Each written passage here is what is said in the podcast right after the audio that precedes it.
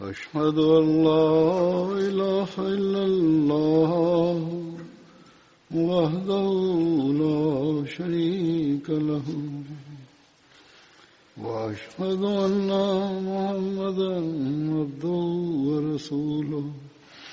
أما بعد فأعوذ بالله من الشيطان الرجيم. بسم الله الرحمن الرحيم. الحمد لله رب العالمين.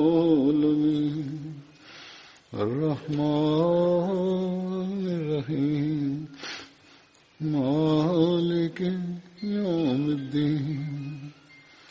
إياك نعبد وإياك نستعين.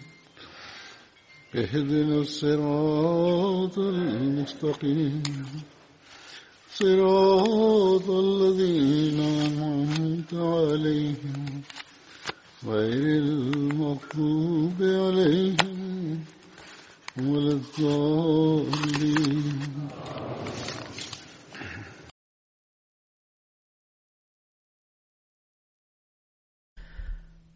الصحابي الذي سأتحدث عنه اليوم هو عبد الله بن رواحة رضي الله عنه. والده رواحة بن ثعلبة وأمه كبشة بنت الوقد بن عمرو التي كانت من الأنصار من بني الحارث بن الخزرج. حضر عبد الله بن رواحة بيعة العقبة وكان رئيس بني الحارث بن الخزرج. كنيته أبو محمد. وفي رواية أبو رواحة أو أبو عمرو.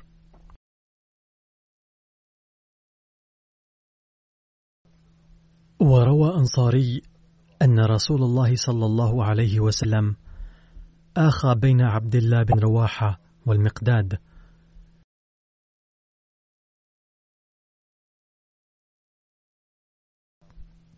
ويرى ابن سعد أنه كان من كتاب النبي صلى الله عليه وسلم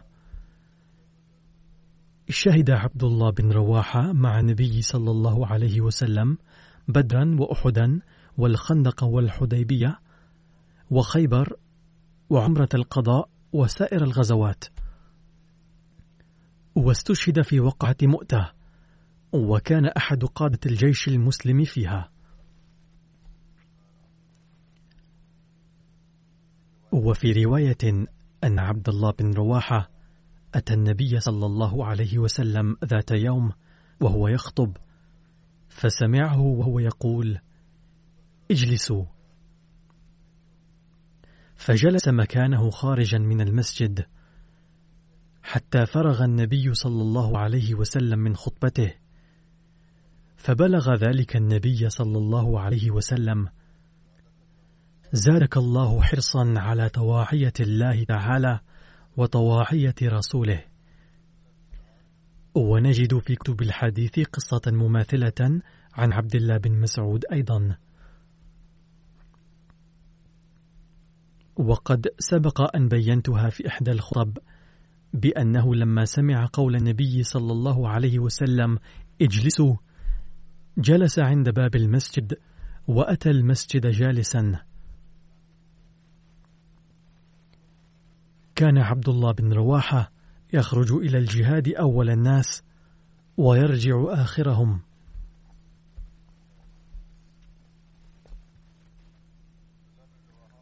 عن أبي الدرداء قال أعوذ بالله أن يأتي علي يوم لا أذكر فيه عبد الله بن رواحة. كان إذا لقيني مقبلا ضرب بين ثديي وإذا لقيني مدبرا ضرب بين كتفي. ثم قال لي يا عويمر اجلس نتذاكر ساعة. فنجلس فنتذاكر ما شاء الله أن نتذاكر. ثم يقول عويمر هذا مجلس الإيمان.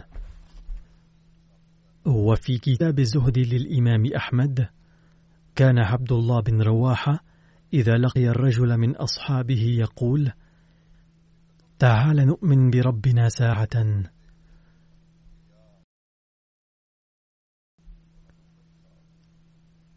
وفيه أن النبي صلى الله عليه وسلم قال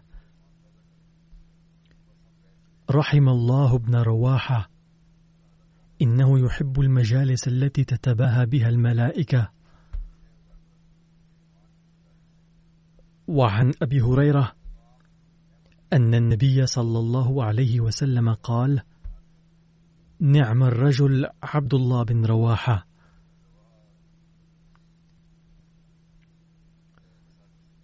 وأرسل النبي صلى الله عليه وسلم عبد الله بن رواحة ليخرس ثمار وغلال خيبر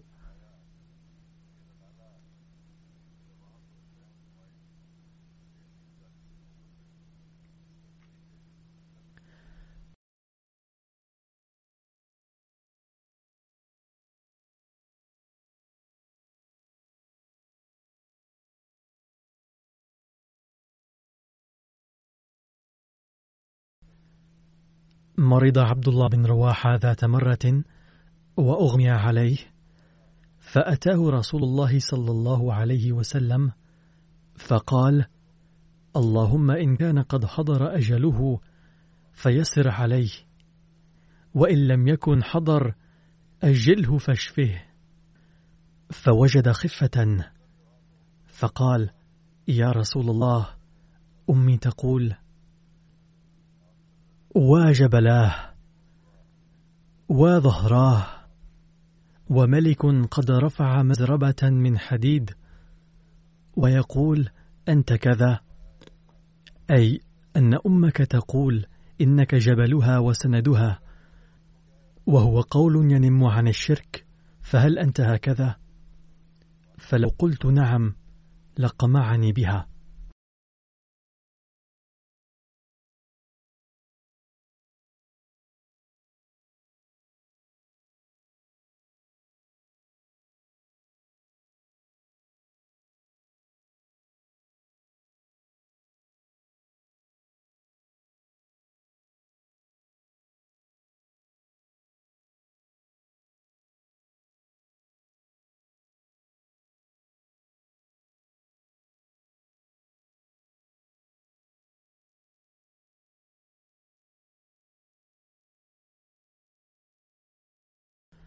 وكان عبد الله بن رواحة يقول الشعر وكان من الشعراء الذين كانوا ينافحون عن رسول الله صلى الله عليه وسلم بشعرهم ويردون على بذاءة الشعراء الكفار ومن شعره إني تفرست فيك الخير أعرفه والله يعلم أن ما خانني البصر أنت النبي ومن يحرم شفاعته يوم الحساب فقد أزرى به القدر فثبت الله ما آتاك من حسن تثبيت موسى ونصرا كالذي نصروا فقال النبي صلى الله عليه وسلم وأنت فثبتك الله يا ابن رواحة. قال هشام بن عروة فثبته الله أحسن الثبات فقتل شهيدا. وفتحت له أبواب الجنة فدخلها شهيدا. عن ابن سعد قال لما نزلت والشعراء يتبعهم الغاوون قال عبد الله بن رواحة قد علم الله أني منهم فأنزل الله عز وجل إلا الذين آمنوا وعملوا الصالحات. وقال صاحب معجم الشعراء كان عبد الله بن رواحة عظيم القدر في الجاهلية والإسلام. وقال في مدح النبي صلى الله عليه وسلم بيتا يمكن أن يعد أفضل شعره حيث يعبر عن مشاعره القلبية أحسن تعبير. قال لو لم تكن فيه آيات مبينة كانت بديهته تنبيك بالخبر.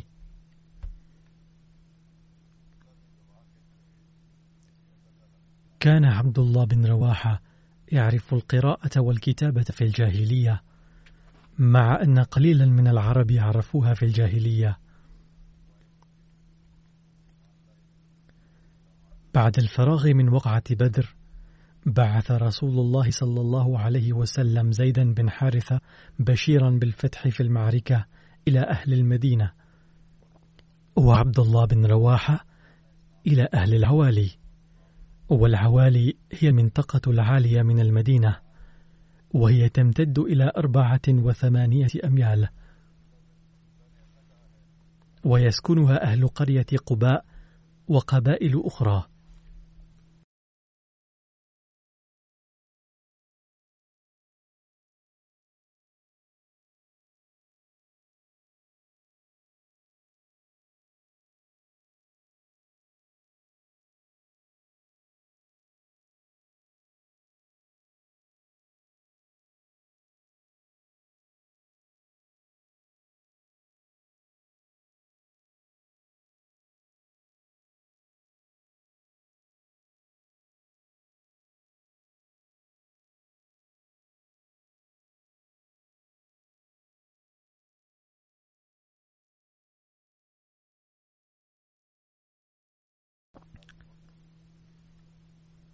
عن سعيد بن جبير قال دخل رسول الله صلى الله عليه وسلم المسجد على بعير يستلم الحجر بمحجن. معه عبد الله بن رواحة آخذا بزمام ناقته وهو يقول خلوا بني الكفار عن سبيله نحن ضربناكم على تأويله. ضربا يزيل الهام عن مقيله.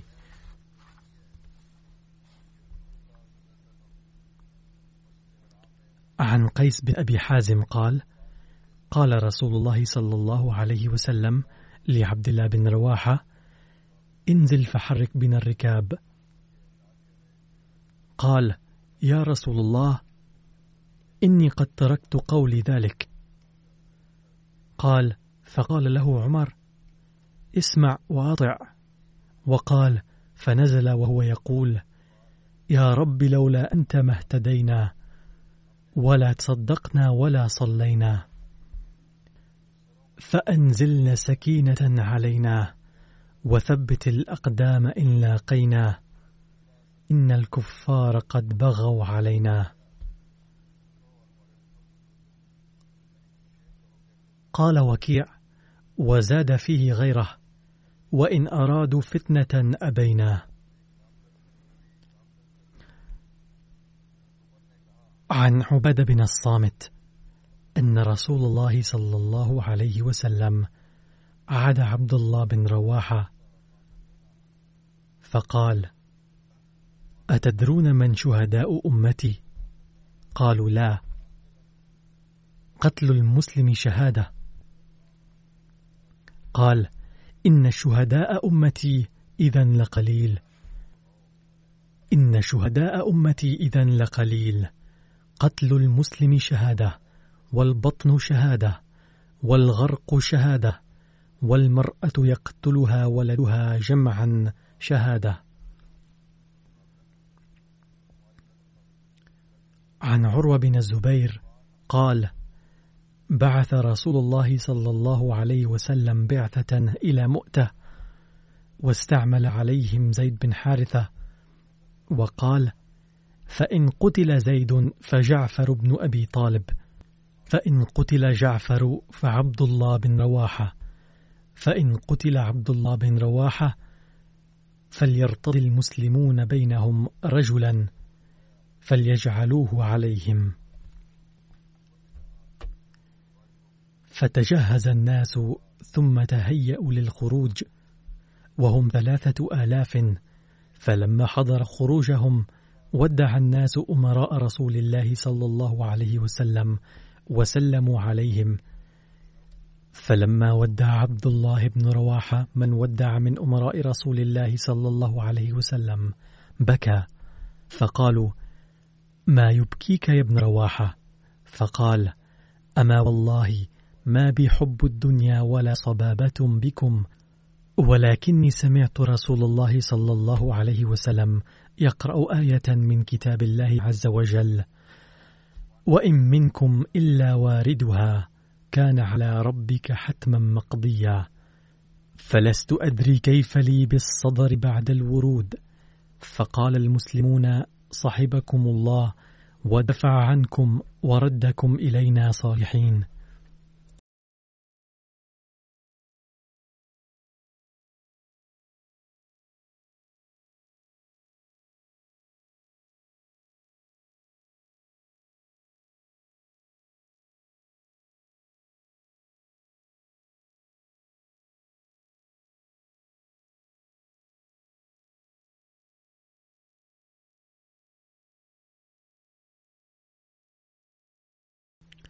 لقد ورد في حاشية التفسير الصغير للخليفة الثاني رضي الله عنه وكذلك في تفسيره الكبير أن الخطاب في الآية المذكورة ليس موجها إلى المؤمنين بل هو موجه إلى الكفار.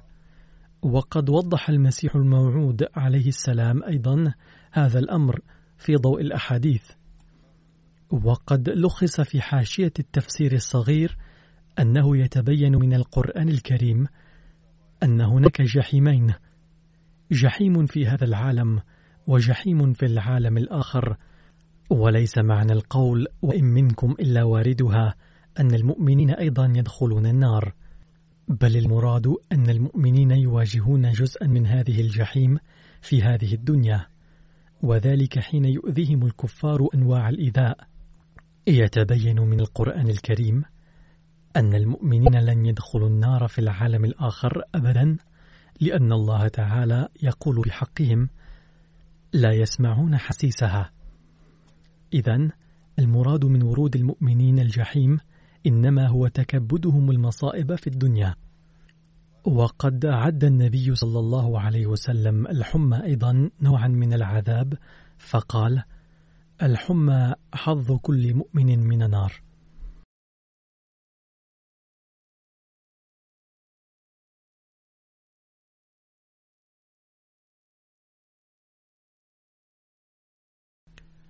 باختصار لما تودع عبد الله بن رواحة دعا له المسلمون ولمن معه أن يردهم الله سالمين.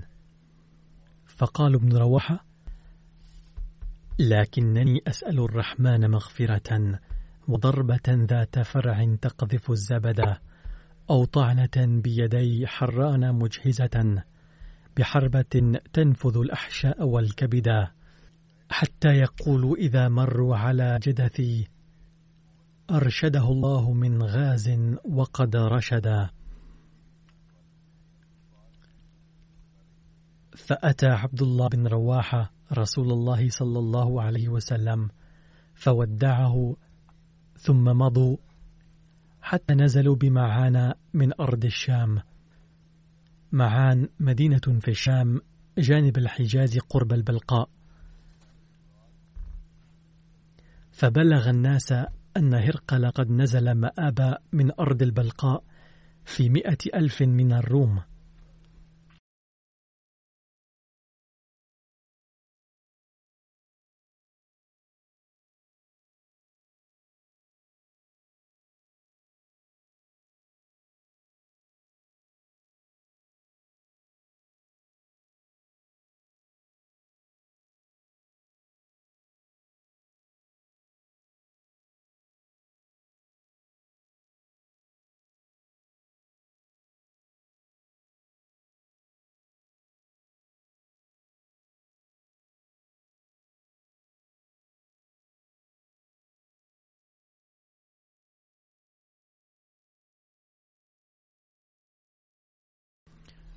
وقد روى أنس رضي الله عنه أن النبي صلى الله عليه وسلم أخبر الناس بشهادة زيد وجعفر وعبد الله بن رواحة قبل أن يأتي الناس خبرهم.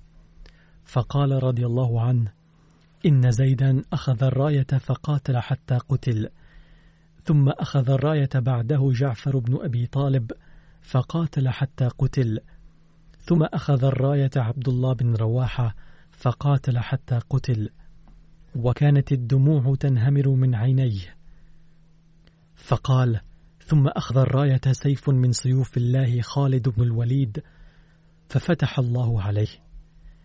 لما بلغ رسول الله صلى الله عليه وسلم قتل زيد بن حارثة وجعفر وابن رواحة قام نبي الله صلى الله عليه وسلم فذكر شأنهم فبدأ بزيد فقال اللهم اغفر لزيد اللهم اغفر لزيد اللهم اغفر لزيد اللهم اغفر لجعفر ولعبد الله بن رواحة.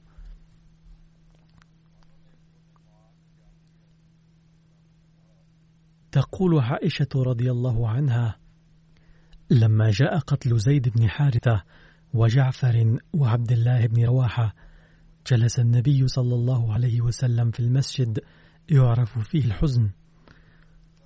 لقد قال سيدنا المصلح الموعود رضي الله عنه في بيان غزوة مؤتة وقد ذكرته سابقا ضمن بيان زيد رضي الله عنه أيضا وأكرر شيئا منه فقد كتب حضرته وكان النبي صلى الله عليه وسلم قد أمر زيدا على ذلك الجيش وقال إنني أجعل زيدا أمير الجيش وإذا قتل فليخلفه جعفر وإذا قتل جعفر أيضا فليخلفه عبد الله بن رواحة.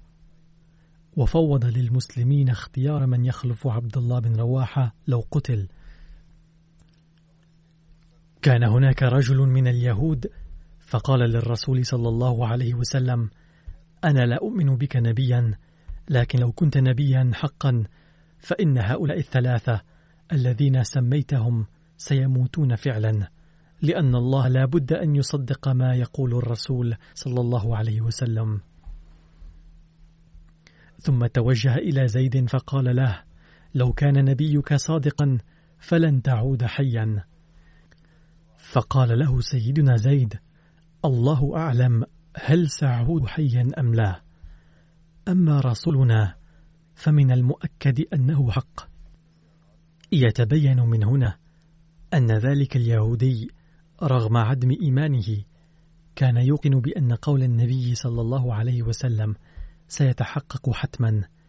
مع ذلك فالذين يقررون أنهم لن يؤمنوا لا يؤمنون لتعنتهم وعنادهم. فمن حكمة الله تعالى أن هذا ما حدث فعلا حيث استشهد زيد أولا فتولى جعفر قيادة الجيش. فحين استشهد جعفر تولى سيدنا عبد الله بن رواحة قيادة الجيش. وحين استشهد هو الآخر وأوشك أن يتشتت الجيش تقدم سيدنا خالد بن الوليد لقول بعض المسلمين وأمسك الراية فأكرمه الله بالفتح وعاد بالجيش بسلام. والحدث الذي أذكره الآن هو الآخر قد سبق بيانه وبما أنه يظهر إخلاص سيدنا عبد الله بن رواحة ووفاءه وحبه للنبي صلى الله عليه وسلم والإسلام لذا يجب أن أذكره هنا. عن عروة أن أسامة بن زيد أخبره أن النبي صلى الله عليه وسلم ركب حمارا وأردف وراءه أسامة بن زيد وهو يعود سعد بن عبادة في بني الحارث بن الخزرج وذلك قبل وقعة بدر حتى مر بمخلط فيه من المسلمين والمشركين واليهود وفيهم عبد الله بن أبي ابن سلول وفي المجلس عبد الله بن رواحة فلما غشيت المجلس عججة الدابة خمر عبد الله بن أبي أنفه بردائه ثم قال لا تغبروا علينا. فسلم عليهم النبي صلى الله عليه وسلم ثم وقف فنزل فدعاهم إلى الله وقرأ عليهم القرآن. فقال له عبد الله بن أبي أيها المرء لا أحسن من هذا. إن كان ما تقول حقا فلا تؤذنا في مجلسنا. وارجع إلى رحلك. فمن جاءك منا فاقصص عليه فقال ابن رواحة اغشنا في مجالسنا فإنا نحب ذلك. فلم يخف ولم يبال بالعواقب فقد حصل لاحقا شجار أيضا فكان له سلوك. عن ابن عباس أن رسول الله صلى الله عليه وسلم بعث بعض الصحابة في مهمة وفيهم عبد الله بن رواحة. وكان يوم جمعة فانطلق كلهم وتخلف عبد الله بن رواحة حيث قال في نفسه سألحق بهم بعد أداء الصلاة خلف النبي صلى الله عليه وسلم. فقال له النبي صلى الله عليه وسلم بعد الصلاة ما خلفك عن أصحابك. قال أحببت أن أشهد معك الجمعة ثم ألحقهم. قال لو أنفقت ما في الأرض جميعا ما أدركت غدوتهم. فالمهمة التي بعثتهم فيها أهم من الجمعة. إذ كان يمكن أن تصلوا الجمعة في الطريق.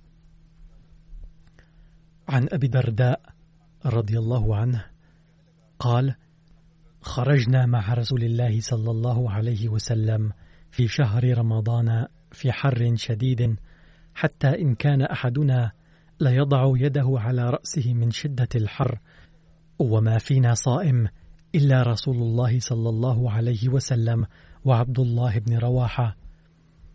لقد كتب ميرزا بشير أحمد رضي الله عنه كان أول مهمة بعد الهجرة إلى المدينة بناء المسجد النبوي فالمكان الذي بركت فيه ناقته كان لولدين مسلمين في المدينة هما سهل وسهيل وكان بكفالة سيدنا أسد بن ضرارة. فكان في ذلك المكان بعض أشجار النخل وبعض الآثار. فأحبه النبي صلى الله عليه وسلم لبناء مسجده والحجرات. واشتراه منهما مقابل عشرة دنانير. وبعد تسوية الأرض وقطع الأشجار بدأ أعمال بناء المسجد النبوي. فوضع النبي صلى الله عليه وسلم حجر الأساس بالدعاء. فكما حدث في قباء انشغل الصحابة في أعمال البناء. وكان النبي صلى الله عليه وسلم يشاركهم فيها أحيانا. وكان الصحابة أحيانا يرددون بيت سيدنا عبد الله بن رواح الأنصاري. هذا الحمال لا حمال خيبر هذا أبر ربنا وأطهر. وأحيانا كان الصحابة يرددون شعر عبد الله بن رواحة اللهم إن الأجر أجر الآخرة فارحم الأنصار والمهاجرة. فلما كان الصحابة يرددون هذا الشعر كان النبي صلى الله عليه وسلم أيضا يشاركهم فيه أحيانا. وبذلك تمت أعمال بناء هذا المسجد بعد جهد طويل. هذا هو ذكر عبد الله بن رواحة وأكتفي اليوم بذكر صحابي واحد لأني أريد أن أذكر مرحوما وأصلي عليه الجنازة.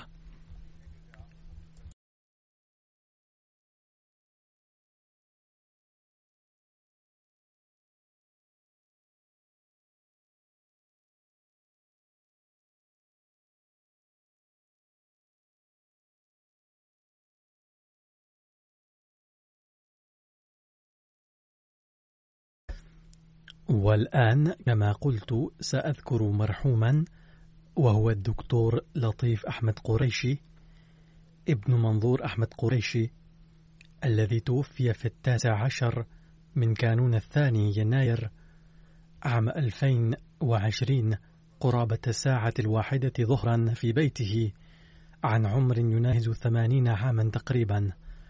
إنا لله وإنا إليه راجعون. كان منخرطا بنظام الوصية بفضل الله تعالى. ولد في أجمير شريف بالهند وبايع أبوه سيد منظور قريشي في عام 1937 على يد سيدنا المصلح الموعود رضي الله عنه. وأم المرحوم هي السيدة منصورة بشرى التي هي حفيدة بنت بنت حضرة منشي فياض علي الكبور ثلوي الصحابي للمسيح الموعود عليه السلام وحفيدة أي بنت ابن حضرة شيخ عبد الرشيد ميرثي وهي لا تزال حية. وعند استقلال باكستان هاجر والد الدكتور قريشي إلى لاهور حيث قدم امتحان الثانوية ونال المرتبة الأولى فيه. ثم سجل في كلية الطب كندر وكان أصغر طالب حصل على شهادة الطب آنذاك وذكر ذلك عميد الكلية بشكل خاص. ثم جاء في عام 1967 إلى إنجلترا للتعليم المزيد وهنا حصل على شهادة دبلوم في أمراض الأطفال ثم حصل على شهادة MRCB ثم توظف كطبيب أخصائي في يول سمرست حيث اختص بأمراض القلب. وفي عام 1968 سأله حضرة الخليفة الثالث رحمه الله تعالى متى ستأتي عندنا؟ فقال الدكتور حين تأمرني يا سيدي؟ فقال حضرته تعال. فترك إنجلترا وانتقل إلى ربوة. حيث عين في المستشفى فضل عمر حيث خدم لمدة طويلة. وفي الحادي عشر من تموز عام 1983 عين رئيس الكادر الطبي في مستشفى فضل عمر وظل يخدم في هذا المنصب حتى عام 1987 وظل يخدم في المستشفى فضل عمر حتى بلغ الستين من عمره فتقاعد في العشرين من أغسطس عام 1998 والتحق بالمستشفى فضل عمر مجددا في التاسع من أيلول عام 1998 ووفق للخدمة حتى العاشر من أيلول عام 2000 بفضل الله تعالى. وهكذا تمتد فترة خدمته في المستشفى فضل عمر ثلاثين عاما تقريبا. كان واقف الحياة وبالإضافة إلى خدمته كطبيب خدم في مجلس خدام الأحمدية المركزي وفي مجلس أنصار الله المركزي في مناصب متعددة. وكان في هذه الأيام أيضا نائب الرئيس في مجلس أنصار الله. وعمل كعضو في لجنة الإفتاء مدة سنتين. وألف كتابين للشعب الباكستاني بوجه خاص. الأول مبادئ الحفاظ على الصحة والثاني حياة صحية.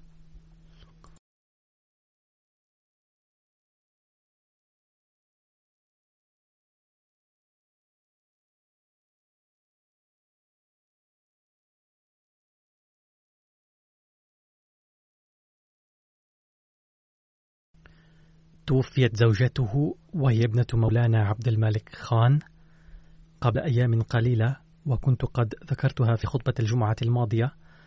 وصليت عليها أيضا وتوفي هو أيضا بعد يومين من ذلك أي بعد قرابة خمسة عشر يوم من وفاتها.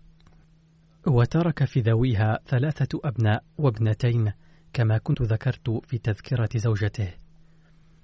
يقول ابن الدكتور عطاء المالك منذ بلوغي الوعي لم أرى والدي تاركا صلاة التهجد يوما وكذلك أخبرتنا أمنا أنها رأته يصلي صلاة التهجد بالتزام منذ أول يوم من الزواج.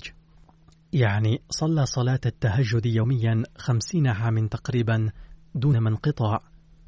وحتى في المرض الأخير لأمنا حين كان يتكبد عناء كبيرا لرعايتها وكان يأخذها إلى المستشفى وينتظر طويلا أثناء تغسيل كليتيهما ولم يكن يستطيع أن يرتاح ولكن بالرغم من كل هذا لم يترك التهجد قط. كان يعامل المرضى بمواساة ويهتم بالفقراء وكان المرضى الفقراء يأتونه لأخذ دواء ويشفون على يده. ولم يكن يأخذ رسومه من الكثيرين منهم بل في بعض الأحيان كان يساعدهم من جيبه. وكان يوصي دوما أن الشفاء إنما بيد الله تعالى.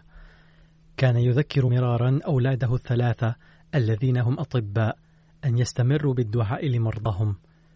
قال ابنه كثيرا ما طلبت منه الدعاء للمرضى الذين كنت أعالجهم فكان يتصل بي في اليوم التالي ويسألني كيف حال المريض الفلاني فإنني دعوت له. في عام 1969 حين كان يعمل طبيبا أخصائيا في إنجلترا ترك جميع الفوائد والأموال الدنيوية متوكلا على الله تعالى وجاء إلى ربوة وكان على يقين كامل بأن الله تعالى بنفسه سوف ييسر جميع الأمور الدينية والدنيوية وسيحصل أولاده على التعليم العالي. فكان فضل الله عليه دوما بحيث لم يشهد الضيق المالي قط وحصل أولاده على التعليم العالي. وجميع أولاده الذين هم أطباء يقيمون في أمريكا في هذه الأيام. كان المرحوم بارا بوالديه وكان بنفسه يعطي أمه الطعام إلى آخر وقته وكان يهتم بها بوجه خاص. وكما ذكرت أن أمه لا تزال حية وكانت تقيم عنده. ثم قال ابنه ساعدني أبي كثيرا في ذهابي إلى أمريكا وفي إعدادي للامتحانات وفي الأمور الأخرى. وكان دوما يشجع الأولاد كثيرا وكان يكره الرياء وعاش حياة بسيطة. وكان قبل كل أمر صغيرا كان أم كبيرا يكتب إلى الخليفة للدعاء ويسترشده. وقال ابنه الثاني الدكتور قريشي محمد أحمد محمود قال الخليفة الثالث رحمه الله عن أبي إنه ليس طبيبا فقط بل هو طبيب كثير الدعاء يدعو لكل مريض له وكان يكتب على كل وصفة البسملة أولا ثم هو الشافي. وبعد ذلك كان يكتب الوصفة وكذلك كان ينصح الأطباء الآخرين أيضا بالدعاء للمرضى لأن الشفاء إنما بيد الله تعالى. قال في المرض الأخير لوالدتي جاء مريض من مدينة شركوت وكان أبي ذاهبا إلى مكان في سيارته. فنزل من السيارة ورأى المريض ووصف له الدواء. وكان كثيرا ما يشتري الدواء للمرضى من جيبه. قالت ابنته أخبرتني امرأة بأن والدها أصيب بصدمة القلب وكان وحيدا في البيت فجاء المرحوم إلى بيت المصاب وفحصه واتصل بأولاده ولم يتركه حتى جاء أولاده. كان يذهب كل عام للجلسة السنوية في إنجلترا وفي قاديان بالتزام. كان متعودا على الجهد وعمل طول حياته بعزيمة. قالت ابنته قال لي بعد وفاة أمي أرجو أن تساعديني في تدبير ما تركت أمك. وحين انتهينا من ذلك شكرني لدرجة بدأت أشعر بالخجل.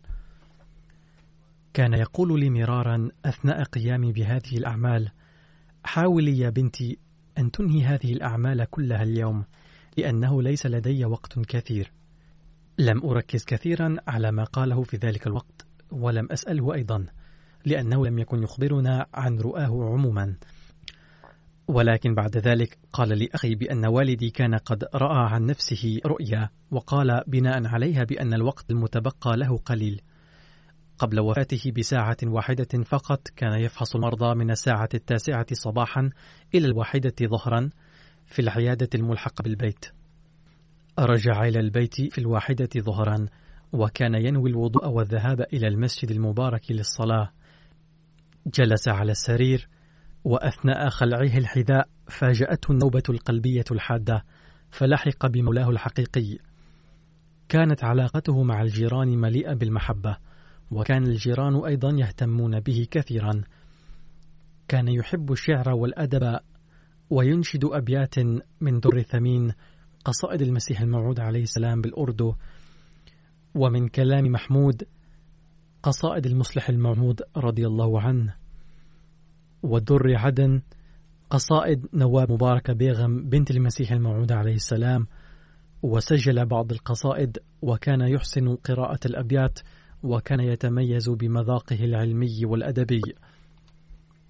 يقول الداعية سيد حسين أحمد وهو عديله قال الدكتور لطيف بأنه لما ذهب من لندن إلى باكستان لخدمة الجماعة في المستشفى ركب القطار من لاهور وعند نزوله في ربوة قصد مكتب السكرتير الخاص.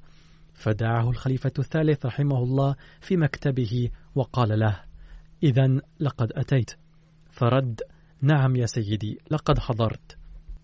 قال حضرته بيتك جاهز وكنت قد طلبت إغلاقه بعد طلائه. فيمكن أن تذهب إلى الناظر الأعلى وتأخذ منه المفتاح وأقم هنالك. يقول فلما فتحت البيت وجدت فيه سريرين اثنين فحسب. ثم اشترى الدكتور الأسرة الأخرى وأثاث البيت وأقام هناك دون إبداء أي نوع من الاستياء كأن يقول مثلا لم يكن في البيت شيء وإنني عدت حديثا من بريطانيا وغيره. ثم حضر لديه ضيوف كثيرة عند الجلسة الأولى بعد إقامته في هذا البيت. فسلم البيت للضيوف وأخذ ينام على القش. لقد خدم كثيرا حماه مولانا عبد المالك خان كما خدم حماته كثيرا أيضا. يقول سيد حسين كان الدكتور لطيف يقول كان زملائي الأطباء الذين كانوا قد حازوا مناصب عليا يسألوني دائما ما هي الأجرة التي تتقاضاها بعملك في بلدة صغيرة مثل ربوة؟ فكنت أرد عليهم بأن الناس لا يستطيعون أن يقدروها ولا تقدرون على إدراك حجم الأجرة التي أتلقاها لقاء العمل الذي أقوم به جالسا في ربوة. فإن الأدعية التي أتلقاها ستظل بلا ثمن.